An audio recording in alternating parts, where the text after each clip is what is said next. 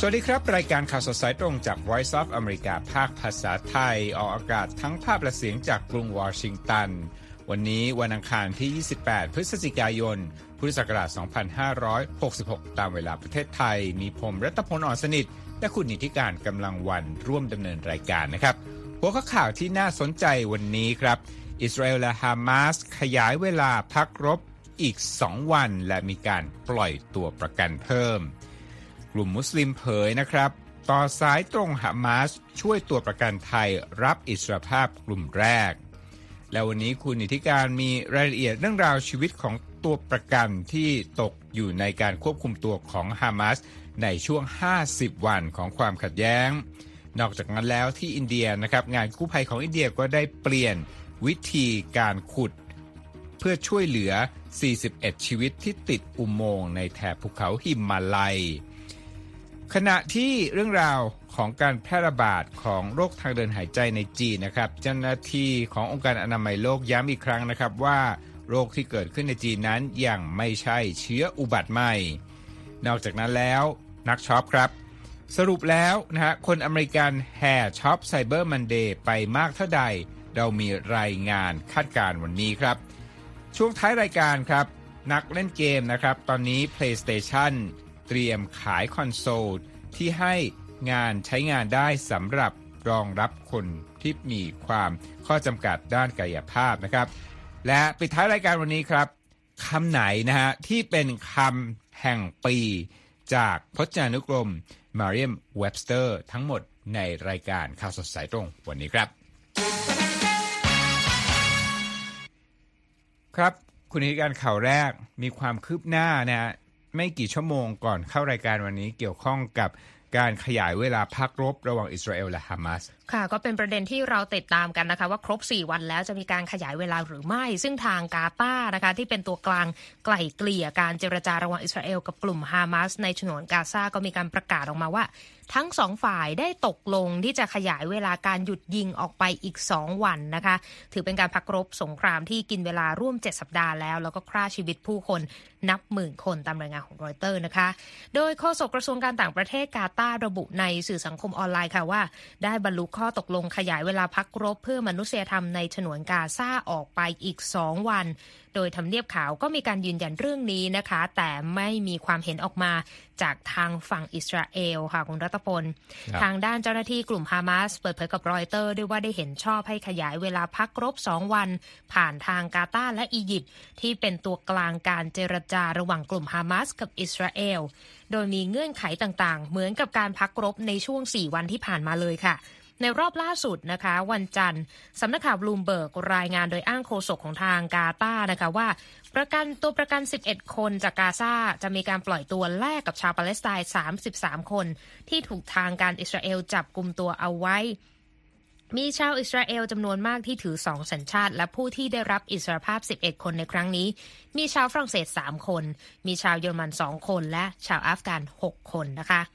ทางการอียิปต์ได้เปิดเผยก่อนหน้านี้ค่ะว่าข้อตกลงล่าสุดนั้น จะรวมถึงการปล่อยตัวประกันชาวอิสราเอลอีก 20 คน แลกกับนักโทษปาเลสไตน์60 คน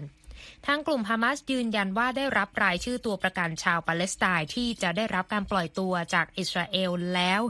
ซึ่งรวมถึงสตรี 3 คนและเด็กอีก 30 คน ทางทำเนียบขาวกล่าวว่าสหรัฐหวังว่าตัวประกันชาวอเมริกันสองคนจะได้รับอิสระด้วย โดยเชื่อว่ามีพลเมืองอเมริกัน ถูกกลุ่มฮามาสควบคุมตัวไว้ทั้งหมด 8-9 คนค่ะ ทางสำนักนายกรัฐมนตรีอิสราเอล ได้ระบุว่าได้แจ้งกับครอบครัวของตัวประกันที่จะได้รับอิสระในวันจันทร์ได้รับทราบแล้ว แต่ก็ไม่ได้มีการระบุจำนวนออกมานะคะ และเมื่อสุดสัปดาห์ค่ะนายกรัฐมนตรีอิสราเอล เบนจามินเนทันยาฮูได้กล่าวว่า เมื่อการพักรบสิ้นสุดลง เราจะกลับไปใช้กำลังทหารอย่างเต็มรูปแบบอีกครั้ง เพื่อบรรลุเป้าหมายของเรา คือการกำจัดกลุ่มฮามาสและรับประกันว่ากาซาจะไม่กลับไปเป็นเหมือนเดิมอีก รวมทั้งปลดปล่อยตัวประกันทุกคนนะคะ ข้อตกลงพักรบนี้ยังช่วยให้รถบรรทุกความช่วยเหลือต่างๆ สามารถเดินทางเข้าไปในฉนวนกาซาได้ โดยเมื่อวันอาทิตย์ กลุ่มฮามาส ได้ปล่อยตัวประกัน 17 คน รวมถึงหญิงชาวอเมริกันเชื้อสายอิสราเอลวัย 4 ขวบทำให้จำนวนตัวประกันที่ได้รับอิสรภาพตั้งแต่วันศุกร์ที่ผ่านมานะคะเพิ่มเป็น 58 คน รวมถึงชาวต่างชาติด้วย ขณะที่ชาวปาเลสไตน์ที่ได้รับการปล่อยตัวโดยอิสราเอลนั้นก็เพิ่มขึ้นเป็น 117 คนค่ะคุณรัตพล ภายใต้ข้อตกลงนี้นะคะฮามาสต้องปล่อยตัวประกันชาวอิสราเอลทั้งผู้หญิงและเด็กรวม 50 คน แต่ไม่ได้มีการระบุจำนวนชาวต่างชาติที่สามารถได้รับการปล่อยออกมาได้โดยโฆษกรัฐบาลอิสราเอลระบุว่าตอนนี้ยังคงมีตัวประกันถูกกลุ่มฮามาสควบคุมตัวไว้ในฉนวนกาซาอีก 184 คนค่ะ ซึ่งรวมถึงชาวต่างชาติ 14 คน และชาวอิสราเอลที่ถือสองสัญชาติอีก 80 คนค่ะ คุณรัตพลคะ ครับอีกด้านหนึ่งนะครับ เรามีรายงานจากรอยเตอร์สที่เกี่ยวข้องกับคนไทยนะครับสำนักข่าวรอยเตอร์สได้รายงานนะครับว่ากลุ่มสิทธิ์เก่านักเรียนไทยอิหร่าน ได้เผยนะครับว่าได้พูดคุยกับกลุ่มฮามาสโดยตรง และมีผลให้ตัวประกันชาวไทยในกาซานั้น ได้รับการปล่อยตัวในระลอกแรก หลังจากการทำข้อตกลงพักรบชั่วคราว ระหว่างฮามาสและอิสราเอลครับคุณผู้ชม เลอสักซายีด ประธานสมาคมสิทธิ์เก่า นักเรียนไทยและอิหร่าน เปิดเผยกับรอยเตอร์ในวันจันทร์ว่า เราคือฝ่ายเดียวที่ได้คุยกับฮามาสตั้งแต่ช่วงเริ่มต้นของสงคราม เพื่อขอให้มีการปล่อยตัวคนไทย ในวันที่ที่ผ่านมากลุ่มฮามาสปล่อยตัวประกันชาวไทยเพิ่มอีก 3 คน ส่งผลให้มีคนไทยที่ได้รับการปล่อยตัวรวมแล้ว 17 คนนะครับ นับตั้งแต่อิสราเอลและกลุ่มติดอาวุธฮามาสตกลงที่จะสงบศึกเป็นการชั่วคราว ตั้งแต่สุขที่แล้ว เลอพงเป็นหนึ่งในสมาชิกของกลุ่มชาวมุสลิมที่ได้รับมอบหมายจากนายวันมอฮัมหมัดนมัทา ประธานสภาผู้แทนรัษฎร ให้เดินทางไปยังกรุงเตหะราน ประเทศอิหร่าน เพื่อเข้าพบกับตัวแทนกลุ่มฮามาสโดยตรง และแม้การพูดคุยนั้นจะไม่ใช่การเจรจาอย่างเป็นทางการ แต่รัฐบาลไทยก็ไม่ได้มีท่าที ประนาม การหารือดังกล่าวนะครับ ประธานกลุ่มสิทธิ์เก่านักเรียนไทยอิหร่านกล่าวว่า ถ้าไทยพึ่งพาแค่กระทรวงการต่างประเทศ หรือขอความช่วยเหลือจากประเทศอื่น โอกาสที่ตัวประกันจะได้รับการปล่อยตัวเป็นกลุ่มแรกนั้นน่าจะต่ำมาก และระบุเพิ่มเติมว่าประเทศอย่างสหรัฐเยอรมนีและฝรั่งเศส ซึ่งมีประชาชนของพวกเขาตกเป็นตัวประกันนั้น เป็นประเทศที่มีอิทธิพลมากกว่ารอยเตอร์สนั้น ไม่ได้รับคำชี้แจงจากกระทรวงการต่างประเทศไทยในประเด็นที่เลอพงได้กล่าวไป แต่ปานปรี มหิทธานุกร รัฐมนตรีกระทรวงการต่างประเทศของไทย ได้กล่าวแสดงความขอบคุณทุกฝ่ายที่เกี่ยวข้องในกระบวนการที่ทำให้คนไทยได้รับการปล่อยตัว และกล่าวในแพลตฟอร์ม X ใจความว่า ดีใจแทนครอบครัวพี่น้องชาวไทย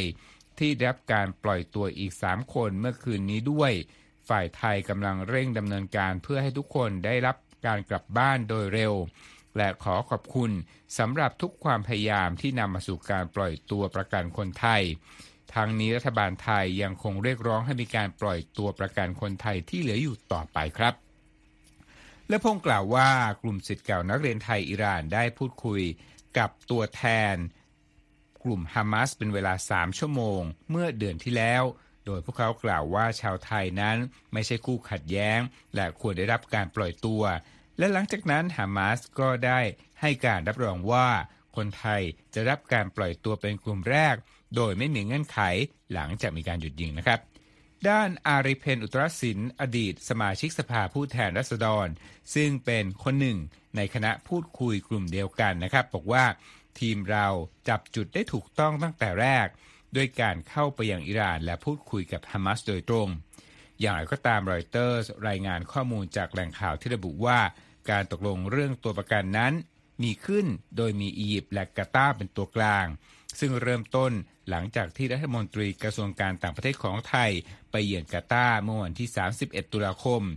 ด้านอิหร่านก็ชี้แจงว่าตนมีส่วนช่วยในการเจรจาปล่อยตัวเช่นกัน ส่วนกลุ่มฮามาสออกมาชี้แจงครับว่า การปล่อยตัวประกันเป็นผลมาจากความพยายามของประธานาธิบดีตุรกีเรจิปเทยิปเออโดวาน ต่อประเด็นที่อิหร่านชี้แจงนะครับโฆษกกระทรวงการต่างประเทศกล่าวว่า ไทยได้ส่งรายชื่อให้กับทุกฝ่ายตั้งแต่สงครามเริ่มต้น รวมถึงกาตาร์อียิปต์อิสราเอลและอิหร่าน และระบุได้ว่าตัวแสดงที่แตกต่างกันไปก็คงจะมีอิทธิพลต่อฮามาสแตกต่างกันไปด้วย การสงบศึกชั่วคราวครั้งนี้ถือเป็นครั้งแรกในสงครามที่กินเวลาราวเจ็ดสัปดาห์แล้ว นับตั้งแต่ฮามาสบุกเข้าอิสราเอล และสังหารผู้คนไปราว 1,200 คน และจับผู้คนอีกราว 240 คนเป็นตัวประกัน ก่อนสงครามจะเริ่มขึ้นมีชาวไทย 30,000 คนทำงานอยู่ในภาคเกษตรของอิสราเอลทำให้ชาวไทยนั้นเป็นแรงงานข้ามชาติที่มีสัดส่วนมากที่สุดในพื้นที่ครับ ครับคุณธิการครับ อยากจะพูดถึงนะเมื่อเวลาผ่านไปตอนนี้เนี่ยมีตัวประกันที่ถูกปล่อยตัวมานะครับ แล้วก็ได้เล่าเรื่องราวประสบการณ์ของพวกเขาในช่วง 50 วันที่อยู่ภายใต้การควบคุมตัวของฮามาสนะ รายละเอียดเป็นอย่างไรบ้างครับ ค่ะดิฉันนำรายงานจาก AP มาถ่ายทอดวิกฤตแห่งช่วงชีวิตที่ตัวประกันต้องเผชิญภายใต้การควบคุมของกลุ่มฮามาสนะคะ เก้าอี้พลาสติกที่เป็นที่ซุกหัวนอน มื้ออาหารที่มีแค่ขนมปังและข้าว การรอคอยอันยาวนานหลายชั่วโมงเพียงเพื่อต้องการจะใช้ห้องน้ำ เป็นส่วนหนึ่งของชีวิตที่ไม่อาจเลือกได้ภายใต้การควบคุมตัวของกลุ่มฮามาสที่บรรดาตัวประกันต้องเผชิญในเวลาเกือบ 2 เดือน หลังกลุ่มติดอาวุธฮามาสลักพาตัวพวกเขาไปอยู่ในกาซาในการโจมตีซึ่งฆ่าชีวิตชาวอิสราเอลราว 1,200 คน เมื่อ 7 ตุลาคมที่ผ่านมาตัวประกัน 58 ชีวิตได้รับอิสรภาพภายใต้ข้อตกลงหยุดยิงชั่วคราว พวกเขาเลือกที่จะไม่ออกสื่อ และส่วนใหญ่ยังอยู่ในโรงพยาบาลในอิสราเอลขณะนี้ โดยตัวประกันส่วนใหญ่นั้นอยู่ในสภาวะอาการที่ทรงตัวค่ะขณะที่ข้อมูลเกี่ยวกับชีวิตความเป็นอยู่ภายใต้การควบคุมตัวของกลุ่มฮามาสยังถูกเก็บงำไว้อย่างแน่นหนา แต่บรรดาครอบครัวของตัวประกันที่ได้รับอิสรภาพ ต่างเริ่มที่จะแบ่งปันประสบการณ์อันเลวร้าย ที่บุคคลอันเป็นที่รักของพวกเขาต้องเผชิญตลอด 7 สัปดาห์ที่ผ่านมาค่ะโดยเมราฟ ราวีฟ ที่สมาชิกครอบครัว 3 คนของเธอได้รับการปล่อยตัวโดยกลุ่มฮามาสเมื่อวันศุกร์ เปิดเผยกับ AP ว่า พวกเขาได้รับอาหารแบบไม่ปกติ และส่วนใหญ่ได้กินแต่ข้าวและขนมปัง โดยลูกพี่ลูกน้องและป้าของเธอ ที่มีชื่อว่าแคเรนและรูธมันเดอร์น้ำหนักลดฮวบลงราว 7 กิโลกรัมในเวลา 50 วัน ที่อยู่ภายใต้การควบคุมโดยกลุ่มฮามาส เช่นเดียวกับหลานชายโอฮาร์ดมันเดอร์ซิครี ที่ดูผ่ายผอมลงไปด้วยเช่นกัน ราวิฟกล่าวว่าเธอได้ยินจากปากพวกเขาว่า เขาต้องนอนตามเก้าอี้ที่นำมาเรียงต่อกันในห้องที่ดูเหมือนกับห้องรับรอง และพวกเขาต้องรอหลายชั่วโมง เพื่อที่จะเข้าห้องน้ำค่ะ ด้านอัดวาอาดาหลานของยัฟฟาอาดาว หญิงวัย 85 ปี ที่เป็นหนึ่งในตัวประกันที่ฮามาสปล่อยตัวมาในช่วงสัปดาห์นี้บอกกับ AP ว่า คุณยายของเธอน้ำหนักลดลงเช่นกัน และบอกว่าเธอนั่งนับวันเวลาที่ถูกจับตัวไป และเมื่อเธอได้กลับมาเธอได้กล่าวว่า ฉันรู้ว่าฉันถูกจับอยู่ที่นั่นมาห้าสิบวันแล้วค่ะ เธอยังบอกด้วยว่าคุณยายของเธอโดนจับไป เพราะเชื่อว่าสมาชิกในครอบครัวของเธอเสียชีวิตทั้งหมดแล้ว ก่อนที่จะได้รับรู้ความจริงในภายหลังว่าพวกเขายังคงมีชีวิตอยู่ แต่การได้รับอิสรภาพของหญิงวัย 85 ปีรายนี้ ก็ถือว่าเป็นความรู้สึกแบบหวานอมขมกลืนนะคะ เพราะเธอได้ทราบว่าบ้านของเธอนั้นถูกทำลายโดยกลุ่มติดอาวุธไปทั้งหมด โดยอาดาได้บอกด้วยว่าสำหรับหญิงวัย 85 ปี ที่มักจะมีบ้านของตนเองที่ได้เลี้ยงดูลูกหลาน ได้สร้างความทรงจำดีๆ มีที่เก็บอัลบั้มภาพหรือเสื้อผ้า แต่เธอไม่เหลืออะไรเลย และในช่วงวัยชราของเธอต้องกลับมาเริ่มต้นชีวิตใหม่ทั้งหมด เธอบอกว่าสิ่งนี้เป็นเรื่องยากสำหรับเธอค่ะ ตลอด 50 วันที่ฮามาสจับตัวประกันไปนะคะ อิสราเอลได้ถล่มฉนวนกาซาทั้งทางอากาศและทางภาคพื้นฆ่าชีวิตชาวปาเลสไตน์กว่า 14,000 คน อ้างอิงจากข้อมูลของกระทรวงสาธารณสุขกาซาที่บริหารโดยกลุ่มฮามาส และภายใต้ข้อตกลงหยุดยิงเป็นเวลา 4 วันนี้ กลุ่มฮามาสตกลงที่จะปล่อยตัวประกัน 50 คน แลกกับการปล่อยนักโทษปาเลสไตน์ 150 คนจากฝั่งอิสราเอล และเปิดทางให้ความช่วยเหลือเข้าถึงกาซา โดยตัวประกันชาวต่างชาติ 18 ชีวิตนั้น ส่วนใหญ่เป็นคนไทย ได้รับการปล่อยตัวในช่วงเวลาดังกล่าวด้วยเช่นกันค่ะ และในวันจันทร์ซึ่งเป็นวันสุดท้ายภายใต้ข้อตกลงหยุดยิงฉบับแรก ฮามาสปล่อยตัวประกันเพิ่มอีก 11 คน ซึ่งทำให้ตอนนี้จะเหลือตัวประกันอีกกว่า 180 คนในฉนวนกาซา ทางการอิสราเอลได้ระบุว่าจะมีการขยายข้อตกลงไปอีกหนึ่งวันหากฮามาสปล่อยตัวประกันอีก 10 คนต่อวัน ก่อนที่ทางการกาตาที่เป็นตัวกลางการเจรจาจะยืนยันในวันจันทร์ว่าได้ขยายเวลาหยุดยิงออกไปในอีก 2 วันจากนี้นะคะ วิถีชีวิตภายใต้การควบคุมตัวโดยกลุ่มฮามาสมีการเปิดเผยออกมาครั้งแรก โดยโยเชเวตลิฟซิสนะคะตัวประกันวัย 85 ปีที่ได้รับการปล่อยตัว ก่อนที่จะมีข้อตกลงหยุดยิงเกิดขึ้นเธอบอกว่าเธออยู่ในอุโมงค์ใต้ดินในกาซาที่ทอดยาวแผ่ขยายออกไปเหมือนกับใยแมงมุม และบอกว่าผู้ที่จับตัวเธอไว้ บอกว่าพวกเขาเป็นผู้ที่เชื่อในคัมภีร์อัลกุรอาน และจะไม่ทำร้ายพวกเรา เธอเสริมว่าเธอได้รับการดูแลอย่างดี และได้รับการดูแลทางการแพทย์รวมถึงได้รับยาด้วย นอกจากนี้ยังมีผู้ที่คอยดูแลความสะอาดสถานที่อยู่ตลอดเวลา ตัวประกันจะได้รับอาหารวันละหนึ่งมื้อ โดยมีชีส แตงกวาและแป้งพิต้า ซึ่งเป็นสิ่งที่ผู้ควบคุมตัวเธอนั้นก็กินแบบเดียวกันค่ะ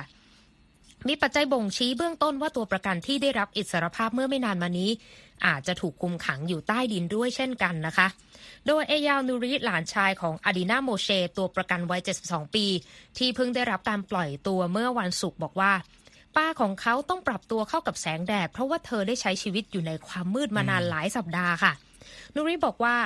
เธออยู่ในพื้นที่มืดสนิทไปหมด และบอกว่าเธอต้องเดินโดยที่ตาก้มมองต่ำเพราะอยู่แต่ในอุโมงค์เธอไม่คุ้นเคยกับแสงแดดปกติ และในช่วงที่ถูกจับตัวไป เธอถูกตัดขาดจากโลกภายนอกโดยทั้งหมด และเธอเองก็ไม่รู้มาก่อนว่า จะได้รับการปล่อยตัวจนนาทีสุดท้าย เมื่อได้เห็นทีมกาชาติเข้ามา นั่นคือเวลาที่เธอรู้ตัวว่า โอเคเจ็ดสัปดาห์อันเลวร้ายนั้นได้สิ้นสุดลงแล้ว แต่สิ่งที่เธอได้รับรู้หลังจากนั้นก็คือสามีของเธอถูกสังหารด้วยกลุ่มฮามาสและครอบครัวของลูกชายของเธอ รอดชีวิตมาได้อย่างปาฏิหาริย์นะคะแพทย์ต่างออกโรงเตือนค่ะว่าตัวประกันเหล่านี้ อาจจะมีภาวะกระทบกระเทือนทางจิตใจอย่างรุนแรงจากการถูก ควบคุมตัวไปเป็นเวลานานนะคะ ซึ่งทางอิสราเอลก็เปิดทางให้มีความช่วยเหลือ ด้านปัญหาสุขภาพจิตกับผู้ที่ได้รับการปล่อยตัวทั้งหมด แต่ตัวประกันส่วนใหญ่ก็อยู่ในสภาพร่างกายที่ดีและสามารถเดิน รวมถึงพูดคุยได้อย่างปกตินะคะ แต่มีรายงานอย่างน้อยสองคนที่ต้องเข้ารับการรักษาตัวในโรงพยาบาลหนึ่งในนั้นคืออัลมาอับราฮัมวัย 84 ปี ที่เข้ารับการรักษาตัวในโรงพยาบาลด้วยอาการสาหัส เนื่องจากมีการเจ็บป่วยก่อนจะถูกจับตัวไป และนี่มีตัวประกันหญิงอายุน้อยที่ต้องใช้ไม้เท้านะคะ ที่ปรากฏในคลิปที่คลิปที่ฮามาสเผยแพร่เมื่อวันเสาร์ด้วย อีกด้านหนึ่งยาอีโรเทมที่มีหลานวัย 12 ปีฮิลาโรเทมโชชานี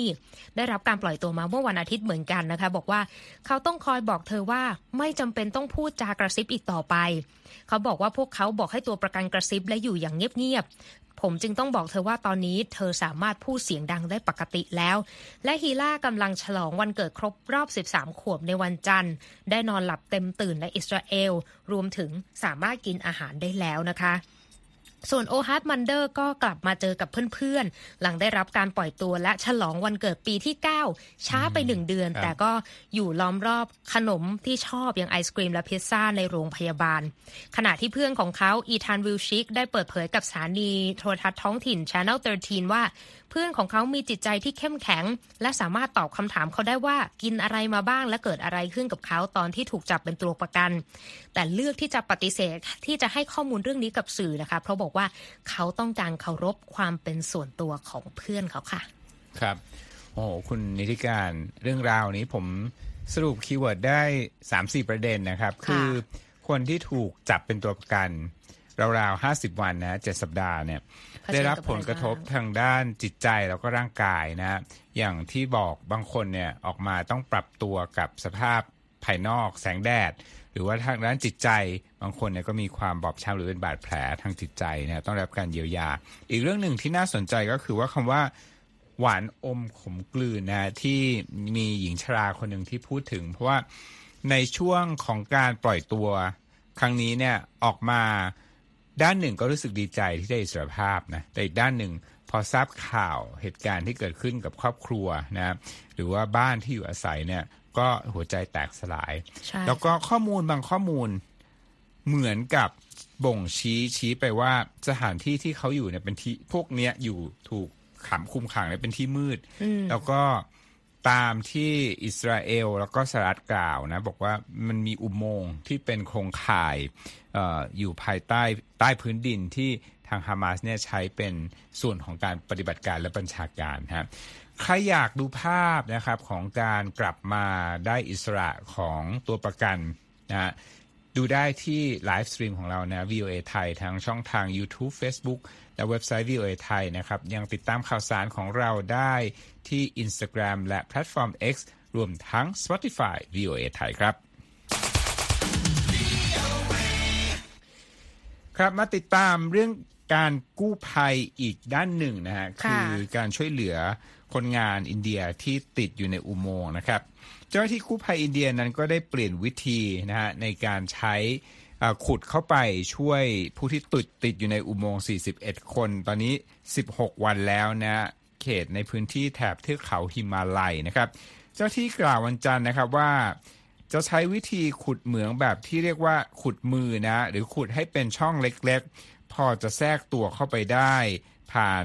เข้าไปผ่านเศษหินและดินถล่มลงมานะครับ ทางด้านพลโท ฮับพาวซิงนะครับอดีตนายทหารขององทัพอินเดีย ผู้ให้คำปรึกษาด้านการช่วยเหลือ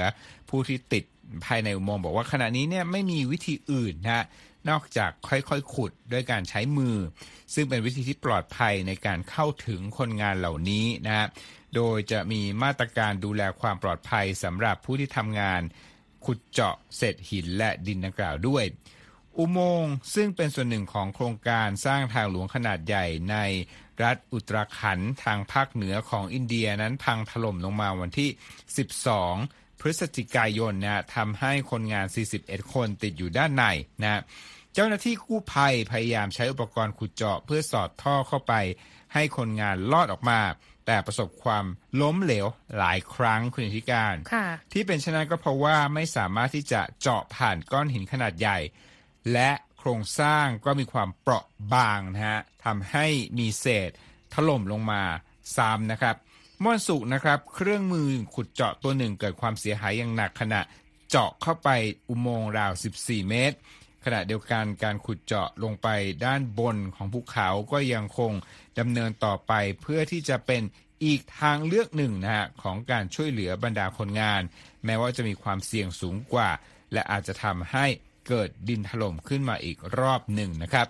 ทางด้านผู้บริหารของบรรษัทพัฒนาทางหลวงและโครงสร้างพื้นฐานแห่งชาติของอินเดีย กล่าวเมื่ออาทิตย์ว่าเราต้องเจาะลงไปด้านบนราว 86 เมตร ภายในเวลา 4 วัน คือภายในวันที่ 30 พฤศจิกายน โดยหวังว่าจะไม่มีอุปสรรคและจะสามารถทำงานได้เสร็จตามเวลานะครับ ตอนนี้นะฮะการติดต่อสื่อสารก็ยังพอทำได้กับคนที่ติดอยู่ด้านในนะครับ คือสามารถผ่านกล้องเล็กๆเข้าไปนะครับ ความกว้าง 15 เซนติเมตรเท่านั้นนะสอดเข้าไปด้านในอุโมงค์ตั้งแต่วันอังคารเป็นที่เรียบร้อยแล้วนะครับ โดยมีการส่งอาหาร โทรศัพท์มือถือและยาต่างๆ ผ่านช่องทางดังกล่าว จนถึงขณะนี้ทางการอินเดียยังไม่ได้เปิดเผยสาเหตุ ของอุโมงค์ถล่มครั้งนี้ครับคุณอิทธิการ ค่ะไปกันที่สถานการณ์ของการระบาดของโรคที่เกี่ยวกับระบบทางเดินหายใจในจีนที่หลายคนจับตากันตั้งแต่สัปดาห์ที่แล้วนะคะ ล่าสุดทางเจ้าหน้าที่ขององค์การอนามัยโลกนะคะ ก็ย้ำอีกครั้งว่าโรคระบบทางเดินหายใจในจีนนั้นไม่ใช่เชื้ออุบัติใหม่นะคะแล้วก็บอกว่าจำนวนผู้ป่วยยังไม่สูงเท่ากับช่วงก่อนการระบาดของโควิด -19 เลยค่ะ โดยมารีแวนเคิร์คโฮฟนะคะรักษาการผู้อำนวยการฝ่ายเตรียมการรับมือและป้องกันการระบาดของโรคของอนามัยโลกนะคะเปิดเผยว่าจำนวนผู้ป่วยระบบทางเดินหายใจที่เพิ่มขึ้นในจีนนั้นน่าจะมาจากเหตุที่ว่ามีเด็กจำนวนเพิ่มขึ้น ที่เคยเลี่ยงเชื้อเหล่านี้ในตอนที่มีมาตรการป้องกันโควิด แต่เพิ่งจะมาได้รับเชื้อในตอนนี้ค่ะ แล้วก็บอกได้ว่านี่ไม่ใช่ตัวบ่งชี้ของเชื้ออุบัติใหม่ แต่เป็นสิ่งที่ถูกคาดการเอาไว้อยู่แล้ว และคือสิ่งที่ประเทศส่วนใหญ่ รับมือมาแล้วในช่วง 1-2 ปีที่แล้วค่ะ เจ้าหน้าที่การแพทย์ของจีนเปิดเผยเมื่อวันอาทิตย์ว่าการล้มป่วยที่เพิ่มมากขึ้นนั้น จากการปัญหาระบบทางเดินหายใจที่รุนแรง เชื่อมโยงกับเชื้อหลายชนิด ซึ่งส่วนมากเป็นเชื้อไข้หวัดใหญ่ค่ะ เมื่อสัปดาห์ที่แล้วสถานการณ์ผู้ป่วยโรคระบบทางเดินหายใจในจีนสร้างประเด็นกังวล เมื่ออนามัยโลกมีการขอข้อมูลเพิ่มเติมจากจีน เกี่ยวกับการแพร่ระบาดในหลายจุดของอาการปอดบวมในเด็กที่ยังไม่ได้รับการวินิจฉัยนะคะ แต่ว่าทางอนามัยโลกก็มาเปิดเผยในวันศุกร์อีกทีว่า ไม่พบเชื้อโรคที่ผิดปกติในการล้มป่วยของเด็กที่เกิดขึ้นในช่วงเวลาดังกล่าวค่ะ ครับเอาละครับมาต่อด้วยความเคลื่อนไหวของตลาดหุ้นสหรัฐที่นครนิวยอร์กนะครับ ปรากฏว่า ดัชนีสำคัญสำคัญติดอยู่ในแดนลบนะครับดาวโจนส์ติดลบ 0.16%มาอยู่ที่ 35,338.47 และ S&P ลดลง 0.2%มาอยู่ที่ 4,550.43 ขณะที่ NASDAQ ลดลง 0.07%มาอยู่ที่ 14,241.02 นะครับ ผผมจะเล่าข่าวเรื่องของการช้อปปิ้งเองแล้วกันคุณธิการค่ะชาวอเมริกันหลายล้านคนนะฮะแห่ช้อปปิ้งซื้อสินค้าออนไลน์ในวันจันทร์ ซึ่งเป็นวันแรกหลังเทศกาลขอบคุณพระเจ้าที่เรียกว่าวัน Cyber Monday นะครับถือเป็นวันที่มียอดขายสินค้าทางเน็ตมากที่สุดในรอบปีนะครับ บริษัทวิเคราะห์ข้อมูล Adobe Analytics คาดการณ์นะครับว่าปีนี้จะมีชาวอเมริกันซื้อสินค้าออนไลน์ในวันจันทร์ Cyber Monday มากกว่า 12,000 ล้านดอลลาร์ มากที่สุดเป็นสถิติใหม่ และเพิ่มขึ้นจากปีที่แล้วราว 5.4%นะครับเอาละครับ พักสักครู่เดียวครับ เรายังมีข่าวสารที่น่าสนใจอื่นรออยู่ครับ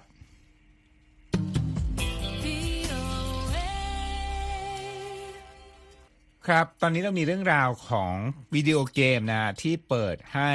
คนที่มีข้อจำกัดทางกายภาพเนี่ยสามารถเล่นได้นะครับ ติดตามรายงานเรื่องนี้จากคุณคมสันสีธนวิบุญชัยครับ พอลเลนวัย 52 ปี ผู้ที่ประสบอุบัติเหตุจนนิ้วมือใช้งานไม่ได้ เมื่อเขาจะเล่นวิดีโอเกมขับรถผ่านเครื่อง PlayStation 5 เลนจะต้องใช้ปาก แก้มและข่าวในการควบคุม ซึ่งก็ใช้วิธีนี้มานานราว 23 ปี การเล่นวิดีโอเกมถือเป็นความท้าทายที่มีมาอย่างยาวนานสำหรับผู้พิการ เนื่องจากตัวควบคุมมาตรฐานที่ผลิตโดยบริษัท PlayStation Xbox และ Nintendo ไม่ได้ถูกออกแบบมาเพื่อตอบสนองคนที่มีข้อจำกัดทางร่างกายทำให้กลุ่มผู้ทุพพลภาพอาจจะไม่สามารถทำกิจกรรมเล่นวิดีโอเกมที่ชื่นชอบได้ จนอาจนำไปสู่ความรู้สึกของการถูกปล่อยทิ้งไว้ให้อยู่อย่างโดดเดี่ยวของคนกลุ่มนี้ให้เพิ่มมากขึ้น หนึ่งในความพยายามของอุตสาหกรรมเกมในการแก้ไขปัญหาดังกล่าว บริษัทโซนี่ได้พัฒนาตัวควบคุมที่ชื่อว่า Access สำหรับเครื่อง PlayStation โดยได้รับข้อมูลจากเลและที่ปรึกษาคนอื่นๆ ซึ่งมีข้อจำกัดทางร่างกายเช่นกัน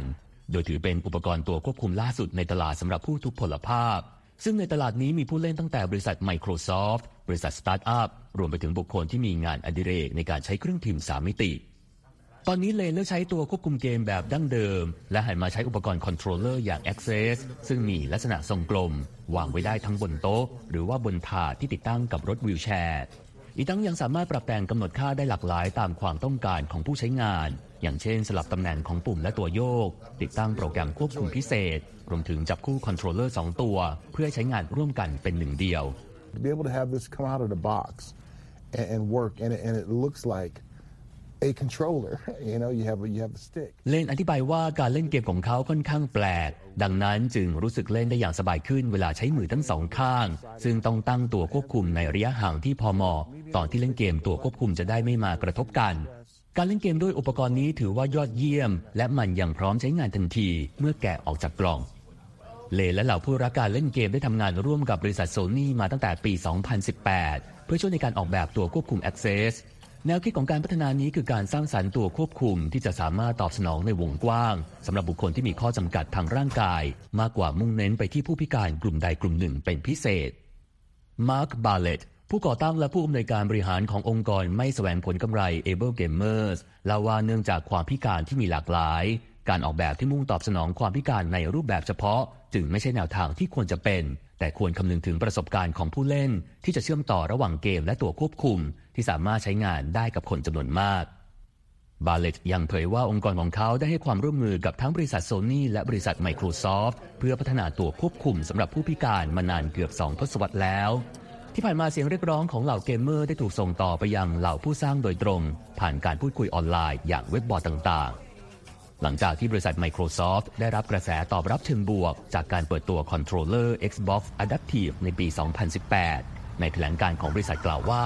เป็นเรื่องที่น่ายินดีที่ผู้ผลิตรายอื่นในอุตสาหกรรม ใช้วิธีการที่คล้ายกัน เพื่อให้ผู้เล่นจำนวนมากขึ้น สามารถใช้งานได้ผ่านการพัฒนาวิธีเข้าถึง